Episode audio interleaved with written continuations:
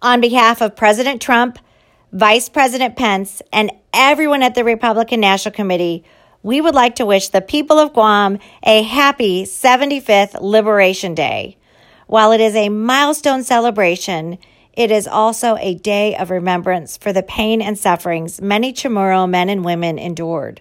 Today is a day to honor and pray for those in the greatest generation who are no longer with us. The Republican National Committee will continue to work with the Republican Party of Guam, the Republican senators of the 35th Guam legislature, and your representative to Congress as there has been so much progress in this short period.